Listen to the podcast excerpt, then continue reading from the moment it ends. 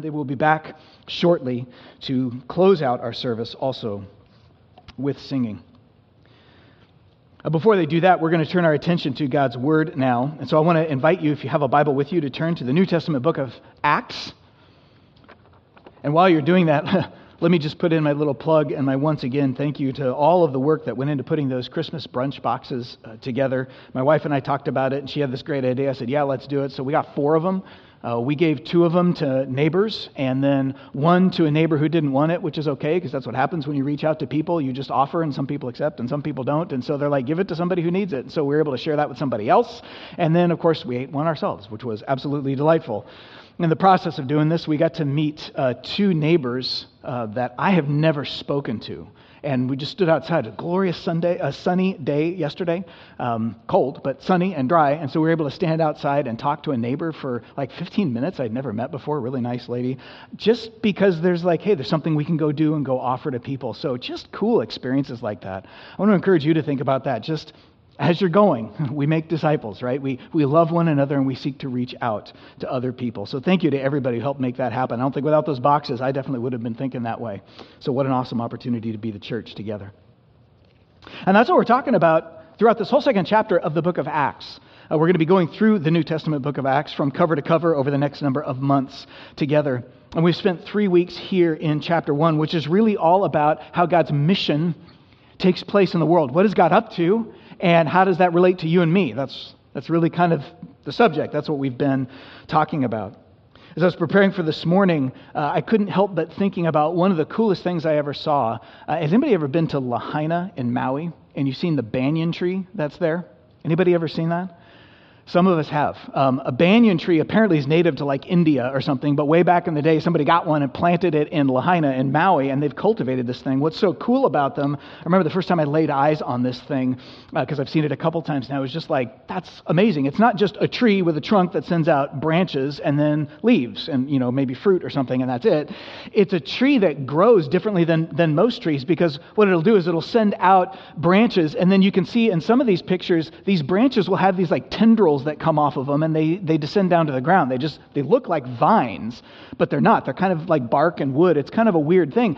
And if the tree is allowed to grow enough, those, those tendrils will go all the way to the ground. And once they do, they will start burrowing into the earth. And so here you got this trunk of a tree and a branch that comes off of it, and you know, five or 10 or 15 or more feet away, you get these tendrils that go down. And if they are allowed to root, they will actually start sprouting roots, and it starts a whole new section. And then those vines start to grow together. And eventually, over a long period of time, they will fuse. And eventually, what you get is an entirely different trunk. It's a whole new trunk of the tree. So you get this tree trunk, and then this branch, and then this tree trunk, and you're looking at it going, wait a minute. there's a tree with two trunks, and you look around. This one they've cultivated and grown. There's like trunks all over the place. You can sort of see some of that. The tendrils are in this closer one getting bigger, and then the one in the background is almost like a full solid trunk of a tree. None of those were the original trunk of this banyan tree. And so this thing grows as it's rooted here, it spreads out, and then it roots again. And then those roots become the basis to spread out even more. And that's kind of how it grows. I thought about that when I was reading the end of the second chapter of Acts here, because in a way, that's a picture of how Jesus intends his church to function in the world. It's a picture of how Jesus intends his church to function in the world. We've been studying the book of Acts together as a church because it shows us who we really are. Really.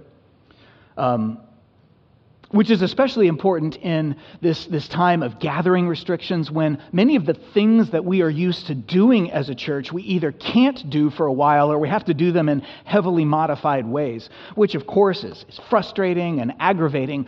But once you kind of get over those emotions, it's really caused us to step back and say, yeah, but, but the things that we do, the activities that we participate in, really aren't the point. They're just means to the end. So what's the end? What's the end? We've been saying throughout this pandemic that as a church that our environment has changed significantly, but our mission has not. It's still the same. We just need to pursue it in different ways. So that begs the question what is the mission and how clear are we on it?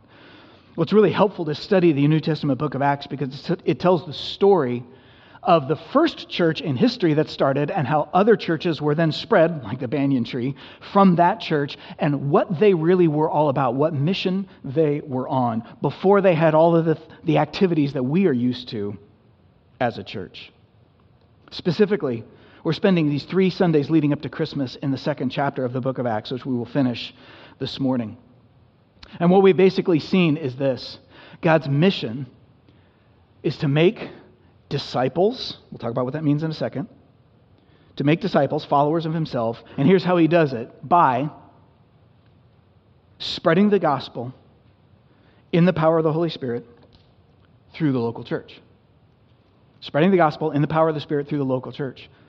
And so, a couple of Sundays ago, we saw in the beginning of this chapter the role of the Holy Spirit, God's Holy Spirit. We talked about who He is and what He does and how we need Him and how that functions. Last Sunday, we talked about the gospel, the good news. What is the message that will transform your life? Are we clear on it? Are we presenting it uh, the way that God has laid it out for us?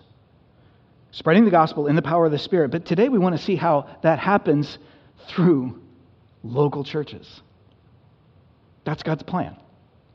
That's God's plan. There are exceptions, of course. People can, you know, hear a radio broadcast or read a book and hear the gospel and decide to become a Christian on the spot. That happens, and praise God when it does. But the normal practice and process of, of God's intention is that through local churches, Christians are equipped to share and spread the gospel, not only individually, but together as a church family.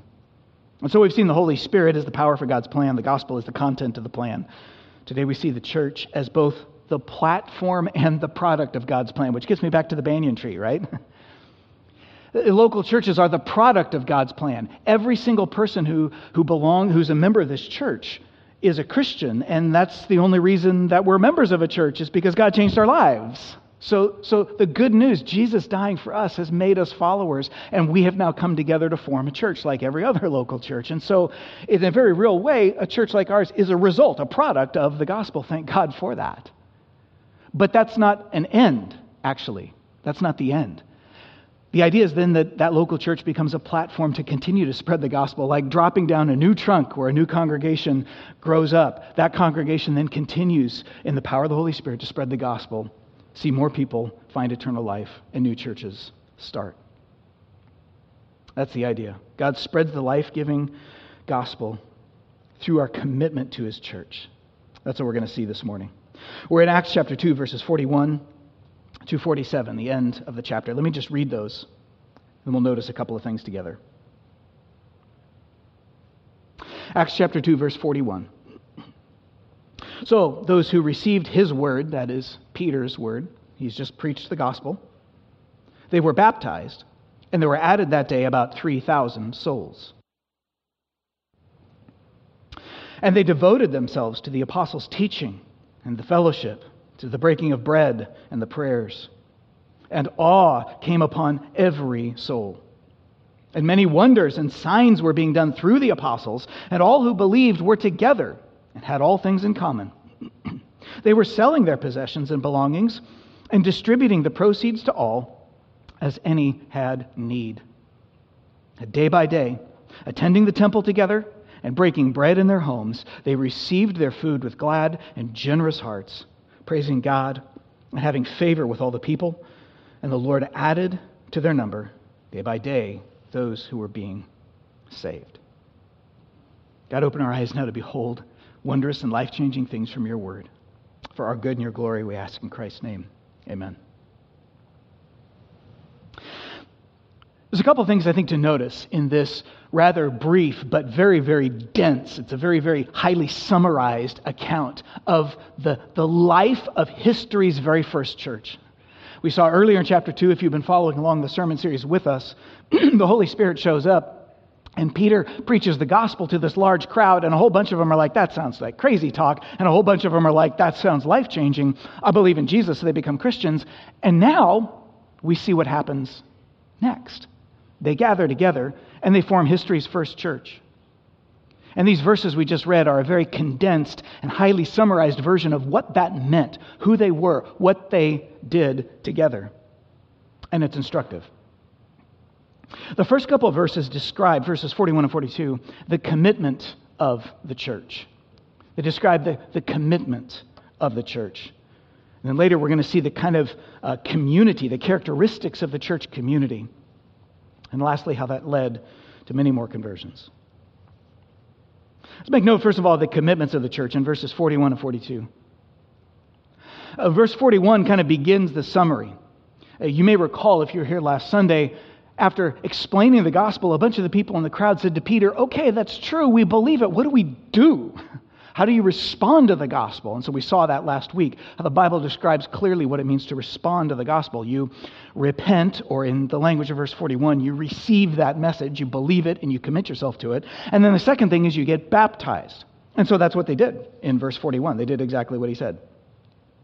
Those who received the word were then baptized, and there were uh, that day added about 3,000 souls quite a significant experience. But now notice in verse 42 what those 3,000 people, give or take, who joined the roughly 120 people who were together before that, got together and did.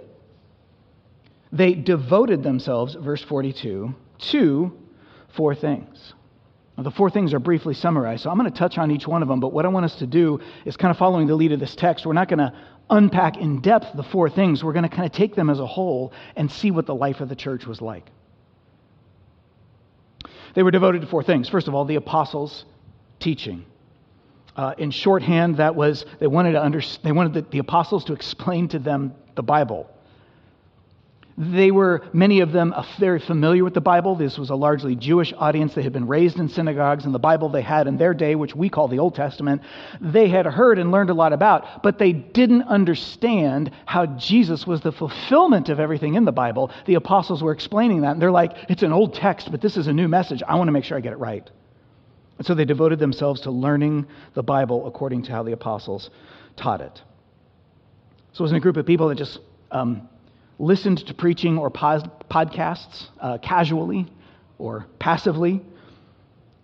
Uh, they were all in on under. They devoted themselves to. They're like, I've got to figure this out. That's one of the main goals of my life. That's the idea. I got to figure out what God's word really means and how it relates to me. That's the first thing they were devoted to. Secondly, they were devoted to the fellowship. The Bible says the fellowship. And that not only refers to the group, like there was a group of them and they knew who they were and they were committed to each other, but the, the, word that was used there, this was originally written in the Greek language in the first century. Of course, we're reading an English translation of it. The original word, when it says they were to, or sorry, they were devoted to the fellowship, sort of has this idea that it's not just that they were a group, it's that they had a shared life together.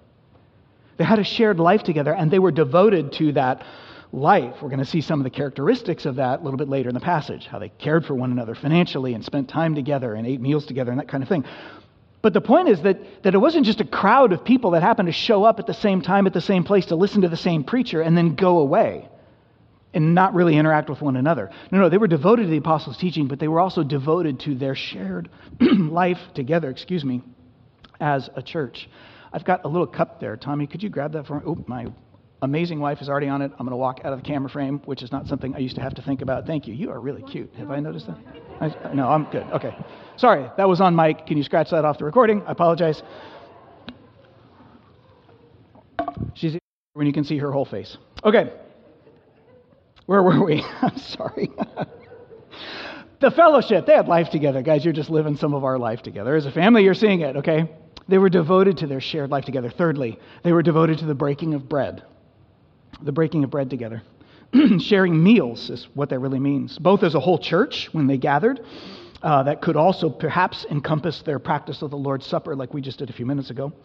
Uh, but also in smaller home gatherings, they, they ate meals together. They came together around the table. There was, there was a hospitality. They were devoted to, that's a strong word, sharing life together in smaller contexts. We're going to get to know each other and welcome one another into our space. Lastly, they were devoted to the prayers the prayers. Bible scholars aren't 100% sure uh, what the prayers are. It could be specific prayers they prayed or specific set prayer times. Either way, the basic idea is clear. They constantly sold out to pouring out their hearts to God and seeking His work in them and through them. Those are the four things they were devoted to in this summary. now, what do we take away from that? What, what I want us to see today is that we're devoted to. We'll talk a little bit more about the things here in just a minute as the text goes on, but it starts by saying they were devoted to these things. That is a strong word. It's a picture of, of these people not just adding Jesus to their already busy lives, right?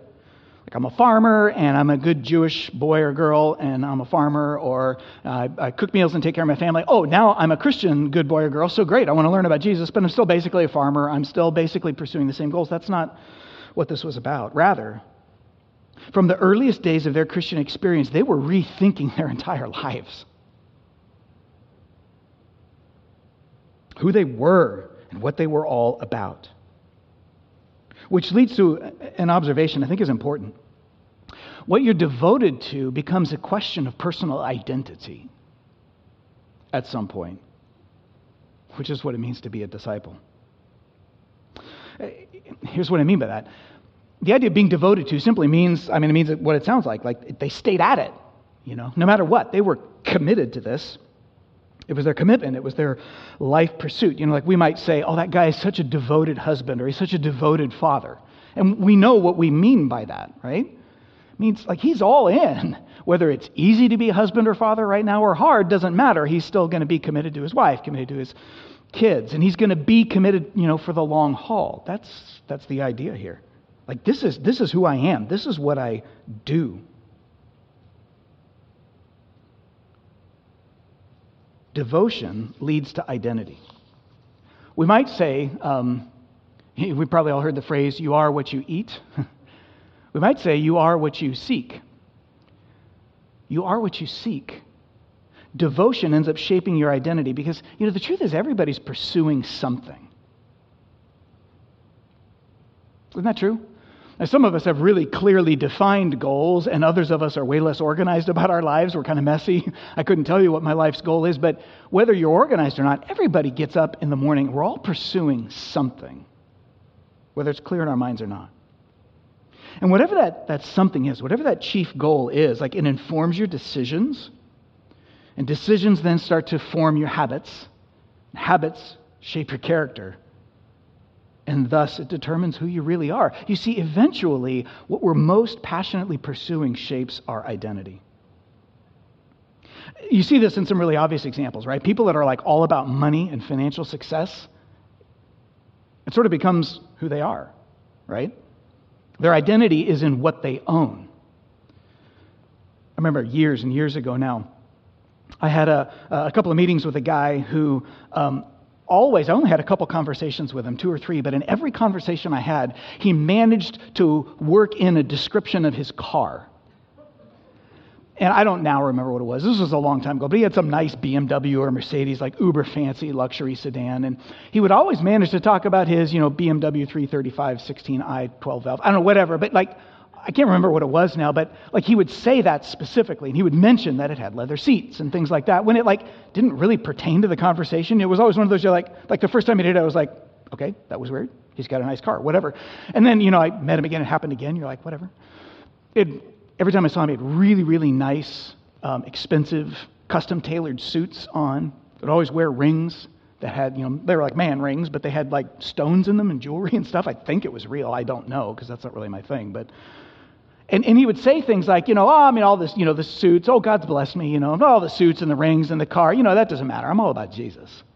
But, you know, the car that has the really cool 12 valve and the heated seats and the leather, and, you know, but that, that doesn't matter to me. You know, it was just kind of funny. It's like the fact that you keep bringing this up, like, tells me, like, you're really proud of this car, even in the midst of, you know, defining it. I mean, maybe, maybe you've convinced yourself that you're not all about your stuff. But like everybody else around you, can tell, like, that's really important to you, right? What you pursue becomes sort of who you are. Comfort and security seekers can tend to, not always, of course, but can tend to become um, fearful. You know, I become more of a hermit. I don't want to leave the house. I don't want to do too many perceived risky things because what I'm really after is stability and security and comfort. Now, maybe they didn't necessarily mean to be a, a cautious kind of hermit. That's not what they envision themselves being, but that's what they've become because that's what they're seeking. Or, you know, we've had a whole American generation now, or maybe two, that's been taught to, to passionately pursue your own heart, to passionately pursue yourself and your own view of what you want to be. And, and there's parts of that that are really good, but man, that has just been drilled into a whole generation of Americans now. Like, you be you. Don't let anybody else tell you who and what you're supposed to be. You be who you are, and you put that out there and get that celebrated and affirmed by others. Tune out what other people are saying about you, tune into your own sense of who you need to be. And it's not at all a surprise that researchers have documented an absolute pandemic of loneliness in modern America. Because, of course, when you raise a whole generation of people saying, don't listen to everybody else, only listen to yourself, and then you put two people who think that way in relationship and tell them to have an intimate relationship, it doesn't work, right? Because I'm so frustrated, she's not listening to and affirming who I am. And guess what? She's feeling the exact same way about me. And so we end up being lonely. You see, what you pursue has ended up shaping who you are, sometimes in ways we didn't intend. You are what you seek. Our, our pursuit defines our identity. And, and, the reason I'm talking about this is I think that's what's going on in this passage. That, at its, its heart, is what a disciple of Jesus is really all about. Um, my lovely wife last week was giving me a lot of uh, feedback on, on the sermon. I usually ask for her input. She gave me a lot of positive feedback. She said, You know, but one thing that could have made it better is like last Sunday, you used the word disciple like 500 times and you never really defined it. I was like, Oh my gosh, you're right. I didn't mean to do that. That's kind of a technical Bible word, and I usually like to define those, and maybe I didn't. But I want to try to rectify that now. When, when God is talking about making disciples of Jesus, disciples of Himself, what is He talking about? This group of people gives us a good picture of that. Again, they didn't just add Jesus to their existing life ambitions. Rather, Jesus changed their ambitions from their very earliest stages of following him. And that's what it means to be a disciple of Jesus. A disciple is somebody who identifies with his or her leader, um, becomes a follower of that leader and their teachings not myself and my own goals and plans. Like you join his movement, you identify with him, you become a learner. And it's heart, that's kind of what the word means a learner follower. You become sort of like an apprentice. My whole life is now, I'm all about Jesus. But I'm not just like a fan of Jesus. I don't just wear the jersey, but I still live for myself. No, no. My whole self is changing. I'm now about him and his thing. And I'm desperately, passionately pursuing him to learn more about him. That's what a disciple is, which is what a Christian is. They're the same thing. And we may consider ourselves Christians because of how we identify on a census form. But in the end of the day, like that's not a term for us to define, like the Bible defines. Jesus defines what it means to be his follower. And the Bible defines it in terms of discipleship. Are you all in with Him? Are you for Him? Are you pursuing Him, learning from Him? That's now shaped my identity. That's what God wants. Worshippers, people who are loving Him, following Him, learning from Him. That's what it means to be a Christian. And notice, by the way, that, that this devotion of theirs, this discipling of theirs, started really early in their experience with God. I found that interesting. Started really early in their experience with Jesus. Uh, we just saw in verse 41 they repented of their sins. We talked about what that meant last Sunday. They were baptized as Peter had taught them. And then immediately, or, or almost immediately, they devoted themselves to Jesus' movement and Jesus' people. They devoted themselves to their fellowship. They devoted themselves to learning together what it meant to follow Jesus. Right on the heels of becoming followers of Jesus or disciples, these first Christians went all in on pursuing God in community with one another. Doesn't sound like there was much of a trial period, you know what I mean?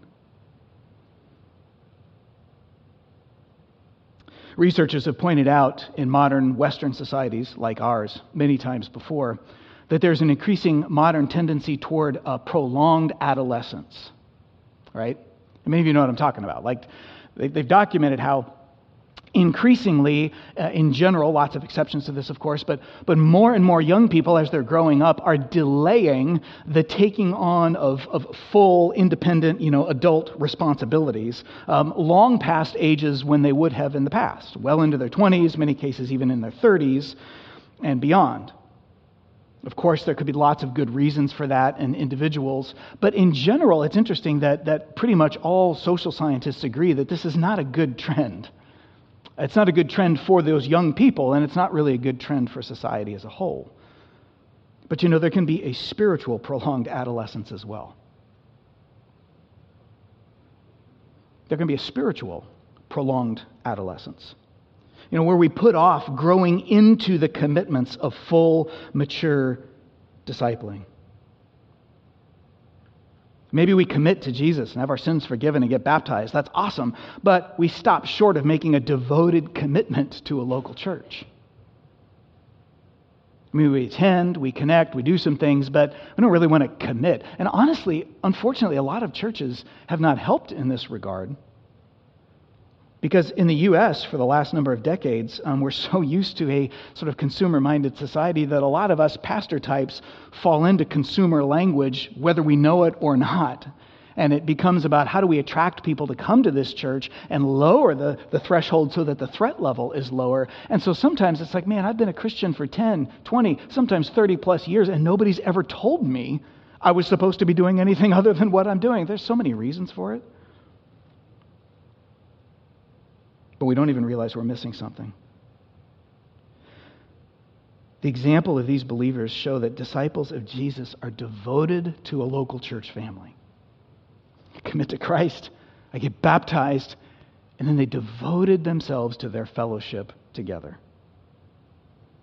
Now, I realize some of you may be here literally for the first time. You don't know me or any of us. Maybe you're tuning in on the live stream and you just found us this morning and you have zero interest in, in church or background with church. If that's true, I am so glad you're here.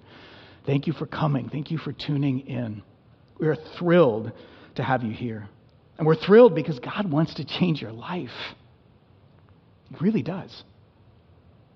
He wants to change your life and to reconcile you to Himself forever. And that will happen as you encounter the good news of Jesus and respond to it in repentance and faith and baptism.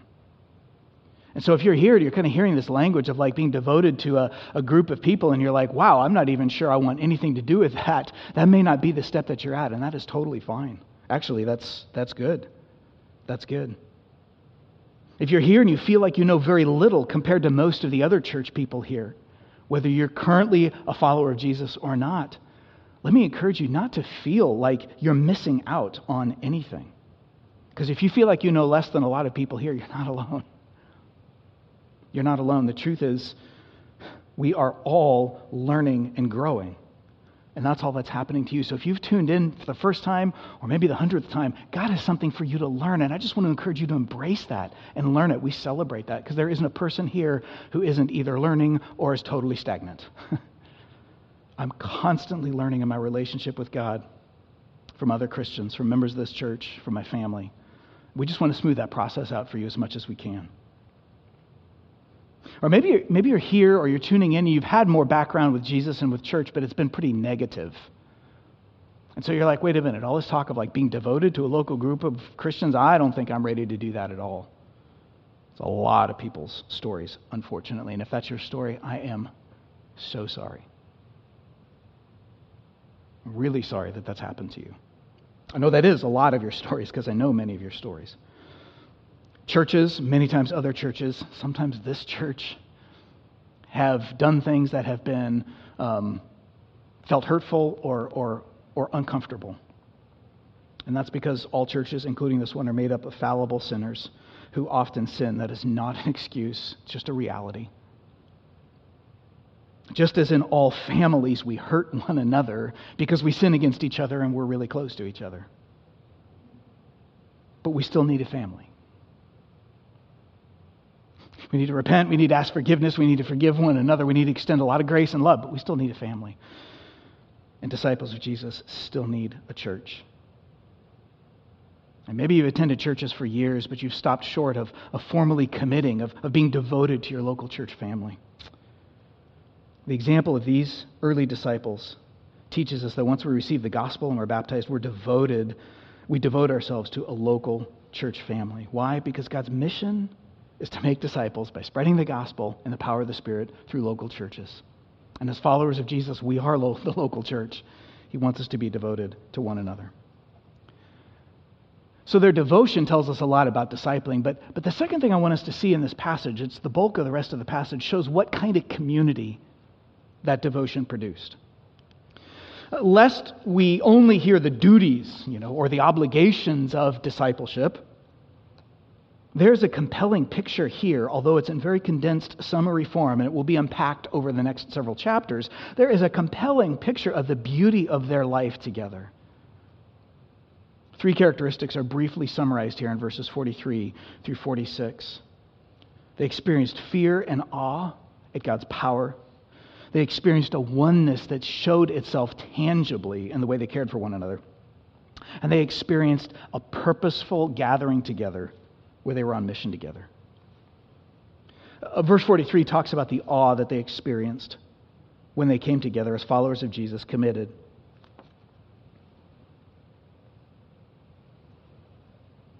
and awe came upon every soul, and many wonders and signs were being done through the apostles. Once again, the biblical narrative nodding to the fact that if God's Holy Spirit doesn't show up, we've got nothing spiritually significant happening as a church family. We desperately need God's Holy Spirit to be here. You never know exactly what His Holy Spirit is going to do.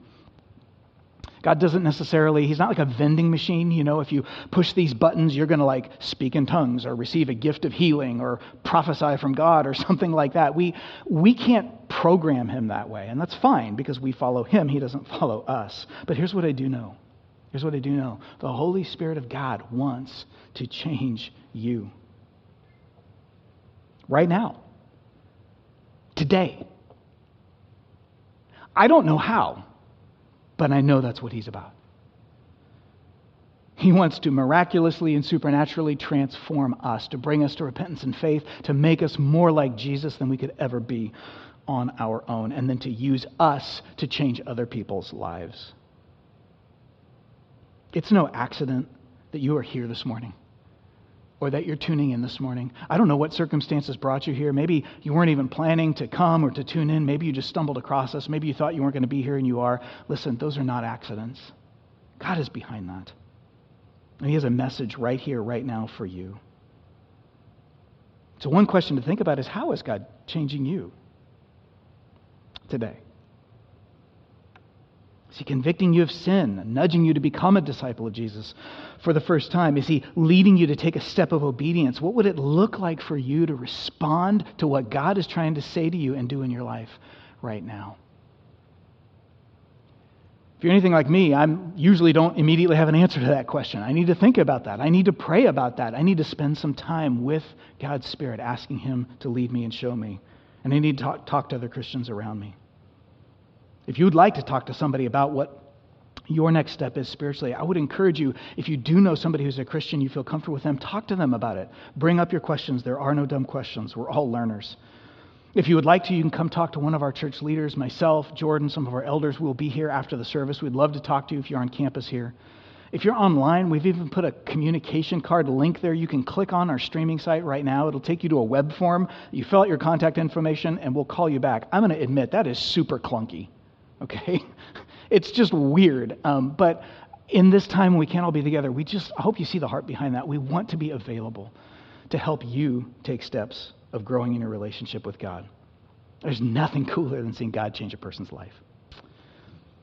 Their community, devoted to Christ and to one another, produced fear and awe from experiencing God's power, but it also produced a oneness with one another that showed up tangibly, verses 44 and 45.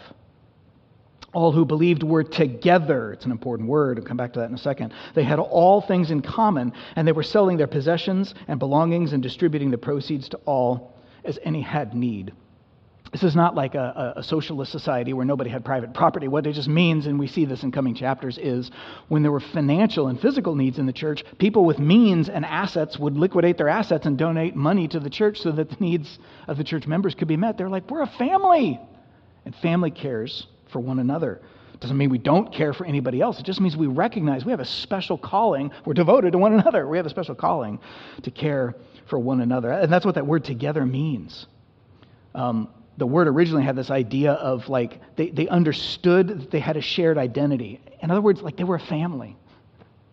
They were a family and, and they knew it. They didn't look at other people who attended the church as just strangers that attend the same church, but I'm only like listening to the preacher and singing the songs and then leaving. It's like we're an us. I may not even know everybody here, but we're an us. And that's got to play itself out. And it did play itself out in the way that they cared for one another. That's why we get excited about doing Advent offerings every year. That's why we get excited about having um, a, a, fund set aside here at the church that gets used to meet the needs of people, most often here within our own church community, sometimes outside the church community, when they're legitimate financial needs and we can help out. It's expressing the love of Christ in word, but also in action. So is individually reaching out to one another.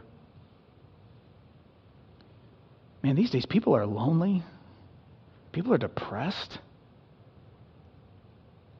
people are experiencing financial hardship. I just read a news article um, that was some research from a couple of big universities back east and one in the UK. We're, we're starting to now measure the, what they call mental health effects of all of this kind of COVID pandemic lockdown. And surprise, surprise, especially in younger people, depression rates are skyrocketing. This is serious stuff. Check in with one another, especially over the holidays when our schedules get busy. Connect with people that you know. Email people. Say hello here in the atrium. Check in online. Make note of those names. Let's reach out to one another. Lastly, they were characterized by awe at God's Spirit, tangible love, and also by purposeful gathering. Purposeful gathering. Verse 46 Day by day, attending the temple together and breaking bread in their homes, they received their food with glad and generous hearts, praising God. They gathered regularly, large. In that case, it was the temple courtyard in Jerusalem, great big place where a lot of people could be. And then they gathered small, day by day, throughout the week, just kind of connecting, getting to know one another, and inviting one another into their homes. The interesting thing about the word together in verse 46 is that it's different than the word together in verse 44 kind of a different connotation. Verse 44 said, All who believed were together, and then they met each other's needs financially. Then verse 46 says, Day by day they attended the temple together. The first one emphasized the fact that they were a family, they had a shared identity. The emphasis on this particular use of the word together is that they had a mission. It's, the word is like one mind. Uh, sometimes it's translated in the Bible one accord, one purpose right? They came together with one thing in mind. They were here to pursue their discipleship and be the church God had intended them to be. So, yes, there was this beautiful sense of shared identity that expressed itself in real love, but it was also very purposeful. We're going somewhere. We're in us and we're on mission. We're on God's mission. Let's meet together to figure that out and do it together. That's the idea here. They were clear on the mission to join the Jesus movement to grow in what that means, and then help others join it too. It's worth noting at this point that, that love and commitment have a reciprocal relationship together, don't they? Love, being loved, and then commitment have a reciprocal relationship. Like love leads us to make commitments, and then commitments ends up strengthening love. But you see, this was not a group of people that, that attended the church gatherings for years, slowly built relationships, and then to finally decided at some point they were really ready to go all in with one another. That's not the model here. Rather, it's just the, almost the opposite. Like their devotion to one another created the environment for a real experience of family where relationships could go deep and they could experience the power of God and the love of one another. The commitment comes fairly early on. It, it's kind of like in a marriage, you know. You don't typically propose marriage to somebody you don't even know. Strongly counsel against it. Not a good idea, right? Commitment doesn't come out of nowhere. I mean, you get to know somebody, you fall in love, you end up deciding, yeah, we're on the same page. I mean, clearly, you start to build a relationship before you make a lifelong commitment. But it's interesting that on balance, the lifelong commitment tends to come relatively early in the process. Amy and I have known each other personally for 30, probably about three years now. We've been married for 26 of them. It was great to have a number of years where we were friends. We weren't even romantically interested in one another. Um, and then eventually we started dating, and then eventually we became engaged. And yes, there were years where there was an us and it was a relationship without the lifelong commitment. But you know, then we got married. And for the vast majority of those 33 years we've been together, it's been in the midst of and sort of built around this covenant commitment of life, for life. I am in it with you for good no matter what. And that very commitment creates a safety. It's sort of like the skeleton, you know? It creates a structure for the relationship to grow. It still needs flesh and it still needs bones. You still need to act on it. You need to love one another and serve and forgive and do all the things that we do. But all that's being done, like you don't need to be married to love somebody or forgive somebody or serve somebody. But man, when you make that kind of a commitment, it creates the environment where the relationship can go super deep. And it's the same with churches. It's the same with churches. Their early devotion helped produce the kind of joyful gospel community that you see pictured here. It's the same for us. So, friends, if you're a Christian this morning, if you're a disciple of Jesus, and if you consider Harvest your home church, is there a step of commitment to the others in our church that God wants you to take? Both to increase your experience of deep family, as well as to contribute to making this a place where more people experience that. There's a reciprocal relationship between love and intimacy on the one hand and commitment together on the other hand that was pictured beautifully in this early church. And that love and that commitment was attractive. Leads to our third and final point. All this talk of committing to one another and experiencing God's power ended up transforming people's lives. Verse 47. They were praising God, having favor with all the people. By the way, pause. That's going to change fairly soon, if you know the story of Acts. Um, they were initially a new movement. Most people apparently kind of thought, oh, they seem a little weird, but that's a bunch of really nice people. Fairly quickly, that changes. They start to get some real serious opposition, and not everybody is pleased with Christians. But nonetheless, look what's happening.